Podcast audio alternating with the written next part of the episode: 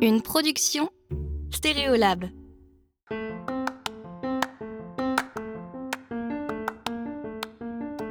Les cuisines vivantes qui s'affranchissent des codes et des ordres pour entrer dans une autre dimension, moi c'est marrant, mais euh, ça me parle tout de suite.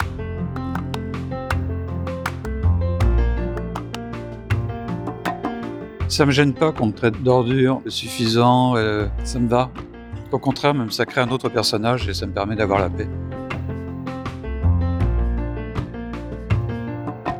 Bonjour et bienvenue dans Travail Soigné, le podcast des gens qui aiment leur métier et qui en parlent bien. Dans cette série, je vous invite à découvrir des personnalités hors du commun, leur rapport au travail et leur satisfaction intime d'exercer leur métier avec soin. Aujourd'hui, j'espère vous surprendre en vous emmenant à la rencontre d'une personne et d'un métier que vous n'auriez probablement pas envisagé. On s'est donné rendez-vous à Paris et on est au croisement de plusieurs rues. Rue de la Parcheminerie, rue à Boutebris, rue des Prêtres Saint-Séverin. On est censé parler pendant un petit moment. Peut-être avez-vous reconnu cette voix si particulière, car mon invité ne montre jamais son visage, laissant libre cours à toutes les spéculations le concernant, avec d'autant plus de jubilation qu'elles sont généralement erronées. J'habite pas loin. J'adore ce quartier.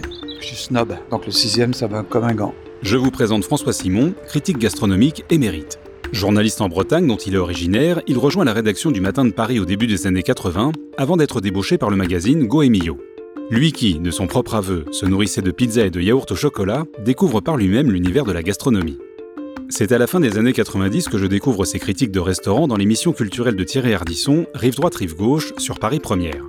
En caméra cachée, ce dandy parisien imprime un style sévère mais juste, drôle et tranchant, qui lui vaut quelques inimitiés. Mais ne vous y trompez pas, cette mauvaise réputation qu'il ne cherche pas à démentir reste la meilleure des couvertures. Cet anonymat est le gage de son intégrité, mais aussi le masque d'un homme discret, sensible, truculent et raffiné. Pour l'occasion, notre entretien a commencé en toute discrétion, micro caché, à la table d'un restaurant japonais du 6e arrondissement de Paris et s'est poursuivi plus librement dans les rues avoisinantes.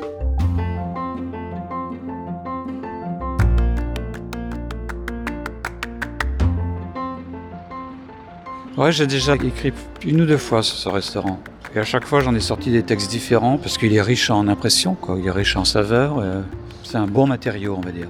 Parce que logiquement, il y a des mots précis qui correspondent et ils devraient revenir pile poil. Mais heureusement, la langue française est assez riche pour qu'on trouve des synonymes et même en cherchant des mots qui signifient la même chose, on s'embarque sur un autre champ lexical et ça c'est bien. C'est-à-dire qu'on peut aussi embarquer le lecteur sur un autre champ de sensations et de perception. D'où l'intérêt parfois de réécrire sur un restaurant, c'est-à-dire qu'on va plus loin dans la sensation.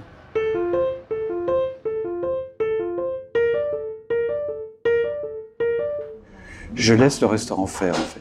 Et souvent, euh, il me dirige dans sa véritable nature. Si on est euh, assez ouvert, assez offert, euh, logiquement, un restaurant imprime sa vérité. Le tout, c'est d'être totalement euh, tous les compteurs ouverts. Tout est optimisé. C'est-à-dire, j'ai une, a priori toujours favorable. Un restaurant ruisselle le sens et moi, je suis là pour le recueillir. Donc, j'y vais sans aucun filtre. C'est-à-dire que tout rentre en ligne de compte euh, et euh, j'ai réalisé en fait que euh, suivre les canons traditionnels de la critique gastronomique n'avait pas tellement d'intérêt en plus je ne trouvais pas tellement intéressant parce que j'y voyais trop d'interférents qui n'avaient rien à voir avec l'expérience que le lecteur ou l'auditeur ou le téléspectateur était censé avoir, à savoir arriver en total euh, terrain connu. Et si je me mettais à interférer en racontant la vie du chef ou l'accueil exceptionnel que j'ai reçu en tant que tel, euh, ça n'a aucun intérêt. Le chef, je n'ai absolument pas à le rencontrer parce que logiquement, il travaille dans la cuisine. Veux dire, chacun a sa place. Je vais pas être dans la cuisine, je vais pas être dans la table d'amis et euh, je dois rester à ma place et fermer ma grande gueule, que je n'ai pas de reste, ne pas la ramener, ne pas faire le malin et euh, disparaître. Et donc euh, continuer à recevoir. Ne surtout rien provoquer. Et à partir de là, on voit dans quoi on cogne, dans quoi on file. Et finalement, il se passe toujours quelque chose, même lorsque apparemment, comme ici, il ne se passe rien. Au fil des années, François a développé sa perception des moindres détails et une mémoire sensitive qui agit comme une boîte noire au moment de nourrir ses articles. Ouais, au début, je faisais ça, je prenais des notes dans des bouquins, et puis maintenant, j'ai appris à, avoir des instruments invisibles. Donc du coup, j'ai travaillé la perception. Et lorsque j'arrive dans un restaurant, j'ai tous les instruments qui sont en marche. J'ai toutes les aiguilles qui butent dans les vumètres. Tout fonctionne, hein. les oreilles, le nez, les yeux, le tactile. Qu'est-ce que j'oublie bien sûr le goût? Ça, ça vient après. Même les choses les plus incongrues, les bruits des conversations, les bruits euh, des couverts, mais aussi les bruits qui sont en cuisine. Quand j'entends par exemple la sonnette d'un micro-ondes, bing, là ça rentre. Quand j'entends le chef qui parle mal à un de ses commis, là j'imprime tout de suite. Immédiatement, ça fait dévier le papier vers la vérité du restaurant. Hein. Si j'entends des rires dans la cuisine, ça, ça me plaît bien. Quand je vois des sourires, quand je vois de la propreté, ce qui ne veut pas dire qu'un restaurant sale soit mauvais. Il y a certains boui-boui qui sont vraiment crado, mais je vois la dame qui cuisine avec un grand sourire, bing, pour moi, ça y est. C'est rééquilibré. Vous voyez, donc il ne faut pas se focaliser sur certaines choses. Il faut euh, sans arrêt remettre en perspective. Euh, il y a des choses dans des grands restaurants que vous n'allez pas supporter, mais que vous acceptez volontiers dans un petit restaurant. Une tasse qui cogne sur la table dans un grand restaurant, c'est pas bien. Euh, une tasse, c'est d'arriver sans faire trop de bruit. Un bon professionnel ou même quelqu'un qui aime bien faire son boulot, il va réussir à déposer la tasse dans un très joli bruit parce que le geste, il est pile poil, ça s'appelle du métier. Et même mieux, ça s'appelle l'amour du métier. Et ça, moi, je suis très sensible. La gestuelle est euh, fondamentale et il y a même une poétique dans le geste. Et pour moi, euh, ça fait partie du plaisir de la table. des gestes bâclés, tout ça, ok, j'intègre dans un bistrot, dans un restaurant à la con, ça ne me gêne pas si c'est rattrapé par autre chose.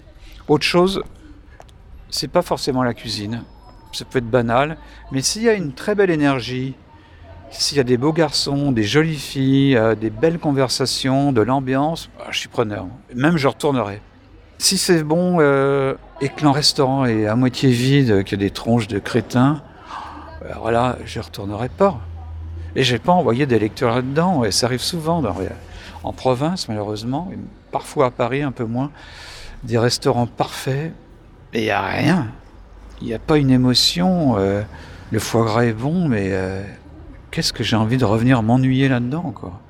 Et ça, c'est très embarrassant, parce qu'on sent que le mec, il a vidé sa tirelire, qu'il passe sa vie là-dedans, mais il n'y a rien qui sort, il n'y a pas d'émotion, il n'y a rien. Ça, c'est le problème des guides style Michelin, pour ne pas le citer, euh, qui dégagent un ordre, qui dégagent une vision des choses, qui assujettissent les chefs, qui les mettent dans une euh, dimension d'obéissance. Et ça, moi, je ne peux pas supporter. Et d'ailleurs, ça fait une, euh, cuisine d'obéissance, qui est souvent ennuyeuse. Ce n'est pas un hasard.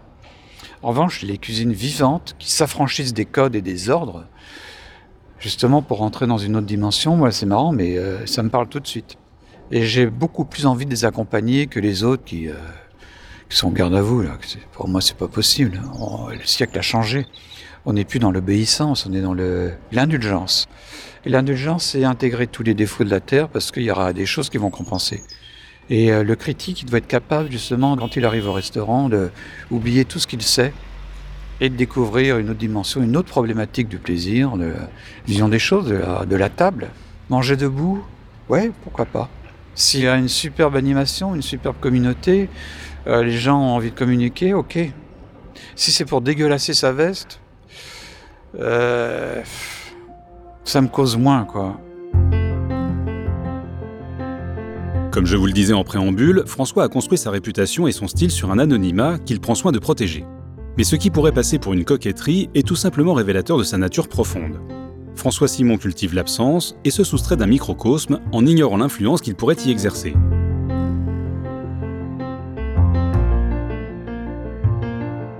Bah, il se trouve que ma nature correspond, heureusement, à une certaine intégrité. J'aurais été quelqu'un de très extraverti, je pense que j'aurais été un peu moins euh, sérieux. Quoi. Et que là, comme je suis assez réservé, assez timide, euh, je me sens très très bien dans l'ombre. Et je m'aperçois que c'est sans doute le meilleur poste d'observation. Et à tel point que j'ai appris la, non point la technique, mais l'art de la disparition. C'est étrange, mais euh, il suffit que vous regardiez dans un café ou même à la sortie d'un ascenseur, vous allez tout de suite voir ce que je veux dire. C'est-à-dire qu'il y a des gens qui euh, impriment une image, qui veulent absolument, pour de multiples raisons, être présents, parce qu'ils ont envie d'être reconnus, Ils ont un ego qui a besoin d'être nourri euh, régulièrement. Le mien n'a absolument pas besoin, même il fonctionne à l'absence. Et à tel point que régulièrement, on me marche sur les pieds. Et ce que d'aucuns considéraient comme quelque chose de très déplaisant et même de, désagréable, je l'accepte comme un diplôme de disparition. Ça veut dire que les gens m'ont pas calculé. Et pour mon métier, entre autres d'être critique astronomique, c'est parfait parce que on doit disparaître dans le décor pour tout voir. Parce que si on souhaite s'inscrire dans le décor et devenir un acteur, il faut faire un autre métier. Moi, mon métier, c'est de regarder et d'observer. Donc j'ai besoin d'avoir tous les éléments et de voir surtout qu'on ne me mette pas à la meilleure table, parce que jamais on me met à la meilleure table. Et là, je peux voir comment les lecteurs risquent d'être accueillis, reçus, etc. Pour moi, les éléments, les matériaux euh, doivent être d'excellente qualité. Et l'incognito me permet d'avoir les meilleurs matériaux de la Terre. Pour avoir été reconnu plusieurs fois, j'ai réalisé en fait que j'avais la meilleure table, qu'on m'offrait du foie gras, une coupe de champagne, mais jamais on n'offre ça aux clients, jamais. Et donc, comment voulez-vous écrire un papier, on va dire, crédible? Objectif, ça n'existe pas. Honnête, euh, on l'est plus ou moins. Mais on ne peut pas écrire. Quand on a le patron qui vient vous euh, taper la conversation, qui vient vous offrir un armagnac, euh, comment voulez-vous écrire après?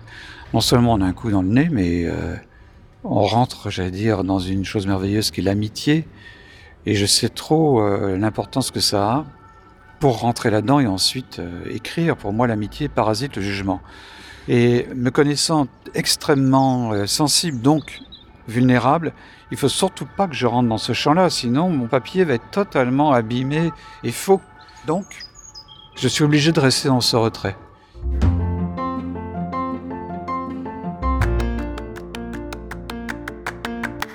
Dans les grands restaurants, oui, l'anonymat, c'est dur de le conserver. Mais euh, moi, je passe les 9 dixièmes de ma vie dans les bistrots. Ils ont d'autres choses à faire que de s'occuper des notaires de province. Mais je me cache derrière différents noms sur mes cartes de crédit. Il m'est arrivé qu'on m'appelle par mon nom et ne veut pas me retourner. Et qu'on prenne pour euh, ce que j'étais et me dire non, plusieurs fois on m'a fait le coup d'être François Simon. Personnage odieux, insupportable, arrogant et détestable. C'est ce que je dis à ce moment-là. Ça me gêne pas qu'on me traite d'ordure, de suffisant, euh, ça me va. Au contraire, même ça crée un autre personnage et ça me permet d'avoir la paix. De quelqu'un d'injuste, euh, qui sait pas écrire, euh, qui boit trop, qui est vieux, qui a de la bedaine, qui est brun. Non, c'est bien, c'est moi ça. Bah, c'est un métier de comédie hein, et j'en accepte la dimension. en même temps, c'est une comédie pour moi qui est muette. Je rentre dans un restaurant comme tout le monde. Est-ce que c'est un rôle euh, vertigineux? Non. C'est un rôle assez banal. Je rentre dans le restaurant, je m'assois, je bouffe, je paye, je pars. Je me présente jamais. Il n'y a pas tellement de travail. Ça me permet d'être comme je suis dans la vie, quoi, assez discret. Je rase les murs, euh, je disparais. On ne me voit pas. D'ailleurs, quand je réclame l'addition, je suis toujours le dernier à la voir. Il faut que je lève au moins 10 minutes la main. On ne me voit pas. C'est bien ça, ouais. Donc on voit les autres. Et on voit tout ce qui se passe. Et pour illustrer l'efficacité de cet incognito dans le petit monde de la gastronomie, voici une anecdote qui se déroule, bien entendu, au restaurant. Une fois, j'étais dans un restaurant, j'ai dîné avec une amie, et c'était vraiment des tables, c'était pas touche-touche, mais elles étaient accolées, quoi. C'était un tout petit restaurant. Et j'avais en oblique, face à moi, on va dire, une personne de l'édition qui travaillait dans le monde de la gastronomie et qui parlait à une junior elle était vraiment bien, bien au courant, connaissait les grands chefs, elle les citait, Guy Savoie, et c'est marrant, mais je sentais que j'allais bientôt pointer dans sa conversation, je le sentais. Et je commençais vraiment à tendre les oreilles, et en plus à, entretenir la conversation avec mon vis-à-vis, sur, surtout qu'elle ne me voit pas en train de l'écouter. Et à un moment donné, la junior, là, qui était à mes côtés, que je ne voyais pas, dit Ah ouais, elle est critique gastronomique et tout ça. Et moi, je commençais à tressailler Ah ouais, euh, de toute façon, ils y connaissent rien, tout ça. Et je me suis dit Oh nom de Dieu, ça va être mon tour. Et la junior lui dit Ah oui, mais il y en a un que j'aime beaucoup, c'est euh, François Simon. Ah ouais, là, celui-là, oubliez-le, c'est un méchant, il n'y connaît rien, et bing, vraiment, j'en prends mais plein la gueule. Donc je la voyais à 50 cm sortir des horreurs. il fallait surtout que je reste un peu vide et que je dise des conneries, tellement c'était impossible de se détacher de la conversation. Et la junior, elle dit Ah oui, mais j'aime bien sa façon dont il écrit. Et rebelote, la fille spécialiste dit Écoute, Je connais personnellement, et il y a deux ou trois choses dans sa vie, je préfère ne pas te les dire, je préfère garder mon silence. Et qu'est-ce que j'ai fait là, à votre avis? Personnellement, je pense qu'asséner une punchline mûrie pendant tout le repas n'aurait pas manqué de saveur. Mais ce serait mal connaître le personnage. J'ai rien dit. J'ai eu raison, là, parce qu'ensuite, à raconter sa vie privée, c'était pas glorieux. Mais vous voyez, au restaurant, il se passe toujours des choses. Et c'est drôle. De toute façon, le restaurant, c'est la comédie. Les gens se mettent en scène. On a souvent des journées à la con. Et le soir, on est, je sais pas, le séducteur, le malheureux, le gentil, le salaud. On est ce que l'on est. Et donc on joue. On surjoue, parfois on s'habille mieux, on parle plus fort, on est plus bavard, on est plus gentil, on est plus attentionné, on prend la main. C'est un théâtre. Tout le monde joue un rôle. Même le serveur surjoue. Il crie plus fort, il va plus vite, alors qu'il pourrait marcher. Tout le monde est dans un excès. C'est pour ça qu'on aime tant les restaurants, parce qu'il y a non seulement l'assiette, mais il y a aussi les gens.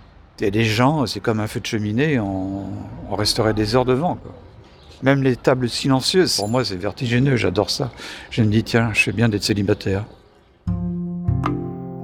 L'exercice de la chronique gastronomique se pratique comme d'autres loisirs ou disciplines sportives, seul ou à plusieurs, ce qui peut révéler la vérité d'un lieu, mais aussi influencer le jugement. François se souvient notamment d'un article dont il a regretté la méchanceté, mais pas forcément la drôlerie. Il y a des fois, j'y vais accompagner. J'ai pas de religion. Tout seul, ça se passe très bien. En plus, j'ai un excellent rapport avec moi-même. Je m'ennuie jamais. Quand je suis accompagné, euh, c'est un tout autre plaisir, mais là, il faut que je fasse un peu plus attention parce que je suis vite euh, accaparé.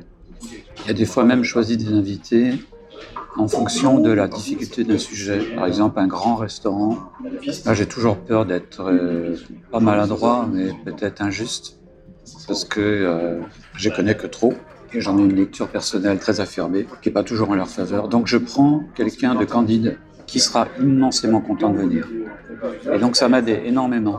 Et si là, je suis en train de grincer sur un gna gna gna, sur un plat qui techniquement ne va pas, si je vois en face la personne tellement contente et de bonne humeur, je me dis, bon ok, calme-toi, il faut rectifier le tir. Vous voyez? Pareil, si j'en des régions euh, délicates comme l'Alsace ou la Bourgogne, où les gens sont hyper chatouilleux, euh, j'y vais avec un local. Parce que là, ils vont me dire, ah, ah ouais, t'as raison, vin blanc, le servitiel, c'est pas possible. Et là, je me dis, ok, là, je peux y aller. Là, je peux vraiment dire, c'est pas un parti pris de parisien, chose que je fais, qui attaque de façon euh, injuste. Je me suis aperçu que les amateurs sont des gens extrêmement cruels. Et comme ils sont avec moi, ils ont envie de jouer aux critiques. Donc, bing, vont et c'est redoutable. C'est une cruauté sans nom. Moi, à côté, euh, quand je travaille à la plume, eux, ils sont marteau-piqueurs. Et une fois, j'étais avec une amie comme ça, qui était très intelligente et très méchante, une vraie parisienne, quoi. Et c'était tellement drôle ce qu'elle racontait sur le restaurant, dégommant, le décor, en disant ouais, c'est un showroom de fleuristes. C'était tellement juste en même temps que bing, j'ai envoyé. Et le papier était très drôle. Et en même temps, euh, quand j'ai relu euh, un an après, je me suis dit, oh là là, qu'est-ce que j'ai été méchant, mais méchant. Là, j'ai regretté. Et ça m'a appris à faire attention. François résume son travail en une formule simple, ce n'est pas j'aime ou j'aime pas, mais plutôt c'est bon ou ce n'est pas bon. Cependant, les critères qui permettent d'établir un jugement sont nombreux et dépendent malgré tout de la personnalité de l'auteur. Si l'objectivité est illusoire, l'honnêteté prime. Là, on rentre sur la technique un peu plus simple. Je regarde la qualité des produits, le poisson, les cellules, s'ils n'ont pas été explosés par le micro-ondes, s'il y a de la nacre, si c'est bien cuit, si c'est frais. Je regarde la saisonnalité des poissons. Je regarde euh, la qualité des sauces, si c'est pas de la sauce de l'agroalimentaire. Je regarde l'assaisonnement. Je regarde les herbes qui ont été choisies, comment elles ont été découpées. Tout ça euh, donne une impression Ensuite, euh, j'analyse le goût en bouche. J'essaie de voir euh, si l'intitulé de la carte est pas respecté, on s'en fout, mais il faut qu'il soit fidèle à ce qu'il y a dans l'assiette. Mais ça, je attention, il faut qu'il y ait une réponse à la question. Et ensuite, c'est le plaisir de le goûter. Pour moi, euh, goûter un plat, quand je le prends en bouche, je fais durer le plaisir, je regarde autour de moi, je regarde les serveurs, je regarde le décor, je regarde tout. J'analyse aussi mon plaisir, la sensation. S'il y a une adéquation par rapport au quartier? Euh, si je suis dans le 11e, je dis ça fonctionne vachement bien. C'est un plat assez canaille, euh, c'est bien. On est totalement à Paris. Je me sens hyper bien. Ce qui ne veut pas dire qu'on euh, peut me servir des sushis dans l'11e arrondissement et que j'ai l'impression de voyager. Mais j'aime bien parfois cette adéquation primaire. Quoi. Être au bord de la mer, manger une huître. Et quand on croque dans l'huître, on a l'impression de manger une vague. Et si je vois la vague au lointain, ça me plaît bien. Ma tête est contente. Mais une nouvelle fois, je ne suis pas dans l'adéquation, dans le mariage, dans l'assortiment, le foie gras avec le sauterne, ça m'ennuie. Je me fie de tous ces euh, clichés qui embarrassent euh, la gastronomie.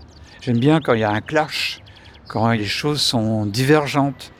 Un vin qui a sa personnalité, un plat qui a sa personnalité, ça me plaît bien. Moi, j'adore souvent prendre des vins rouges sur du poisson, les gens vont hurler. Je m'en fous. Si ça communique, si ça me parle, même si ça se bagarre, là, euh, je suis content parce qu'il y a de la vie.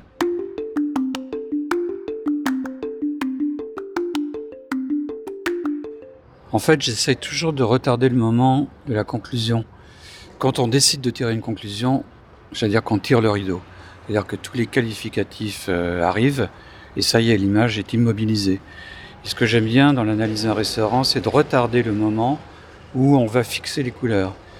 Et là, maintenant qu'on est sorti, j'ai le reflux de toutes les impressions. Et j'ai trouvé que c'est un restaurant qui est toujours fidèle à lui-même, ce qui est déjà une bonne chose. C'est un restaurant très aimable, très courtois, très attentionné, avec la bonne distance avec les produits et avec les clients. Et tout ça, ça donne une cohésion, quelque chose de totalement cohérent. Et surtout, on a une envie, c'est d'y retourner. Et ça, dans un restaurant, c'est souvent important parce que combien de fois je suis allé dans un restaurant qui était pas mal et tout ça, et je me pose la question, est-ce que j'y retournerais comme ça, avec des copains, avec une amie Non. Pourtant, c'était pas mal, mais aucun intérêt, trop de bruit, trop rentre dedans, trop violent. Mais en même temps, j'étais très content d'y être allé, mais euh, à la limite, je peux dire au lecteur, euh, je vous ai peut-être épargné en le décrivant euh, une aventure, bon, super fêtatoire. Donc, il y a des expériences qui valent le coup d'être vécues qu'une seule fois. Et ce que j'aime bien dans un restaurant, c'est que ce soit un peu comme un ami, disponible, à l'écoute. Un restaurant qui est toujours complet, pour moi, n'existe pas. C'est-à-dire, on ne peut pas y aller. Ou alors, il faut avoir des amis, des copains, se faire pistonner. C'est compliqué, on est redevable, on fout le bordel dans les réservations. Euh, pour moi, un restaurant, on peut y aller, à la limite demain soir, le jour même parfois quand c'est un bon restaurant, c'est pas toujours évident, mais on peut y aller. On peut y aller régulièrement, on peut inviter quelqu'un. C'est pas des restaurants inabordables. Et tout ça, ça rentre en ligne de compte. Bon, on ne va pas se mentir, critique gastronomique, ça ressemble quand même à s'y méprendre à un job de rêve. Mais n'allez pas croire que ce n'est pas du travail. Quand les gens disent que j'ai un boulot de rêve, c'est mais difficile de les convaincre du contraire parce que j'ai un boulot de rêve. C'est-à-dire que je passe ma vie euh, dans les avions, dans les restaurants, dans les beaux hôtels. What else? Mais il y a des fois c'est crevant. Par exemple, il y a une semaine, j'étais en province et j'avais une quinzaine de restaurants à faire et j'allais pas passer euh, une semaine ou dix jours. Hein. Et donc j'en faisais euh, deux fois au déjeuner, deux fois le soir et ça c'était vraiment crevant. Parce que l'estomac, euh, vous imaginez, il se met en appétit, parce qu'on a faim aussi. Donc il embraye un peu la machine, il faut l'arrêter. C'est comme si, l'image est peut-être un peu audacieuse, mais c'est comme si on vous demandait de faire l'amour et de vous arrêter et puis de reprendre. C'est totalement bizarre, C'est un peu ça. Donc il y a des moments, mais ils sont pas si nombreux que ça, où c'est effectivement, pas agréable, mais ça va. En fait, j'ai réalisé au bout d'un certain temps que mon travail était un art de vivre et que euh, la frontière était totalement abolie parce que quel est le moment dans un dîner que je fais pour un journal? Quel est le moment de plaisir et celui de travail? Très difficile à savoir. Donc du coup, j'ai accepté que ça pénètre dans les deux sens et que maintenant, euh, quand je suis en vacances, par exemple, je n'arrive euh, pas à savoir si je suis vraiment en vacances. Quand je suis au travail, j'ai l'impression que je suis vraiment en vacances. Et depuis peu, cela dit, j'ai appris une nouvelle dimension, c'est que j'ai enfin trouvé à prendre du plaisir à écrire et tout ça. Alors qu'avant, j'étais dans une cavalcade, dans un challenge, de faire énormément de choses, d'écrire énormément, de faire des émissions de télévision, des livres. Je pense que j'étais arrivé à un stade prodigieux de productivité, qui était assez enivrant et vertigineux, et que maintenant j'ai un peu levé le pied, et que j'attends le moment là où je vais écrire. Là, je suis ravi. Là, j'étais ravi de déjeuner avec vous. Là, je suis ravi d'être dans la rue. Donc ça, c'est euh, assez récent. Il était grand temps d'ailleurs.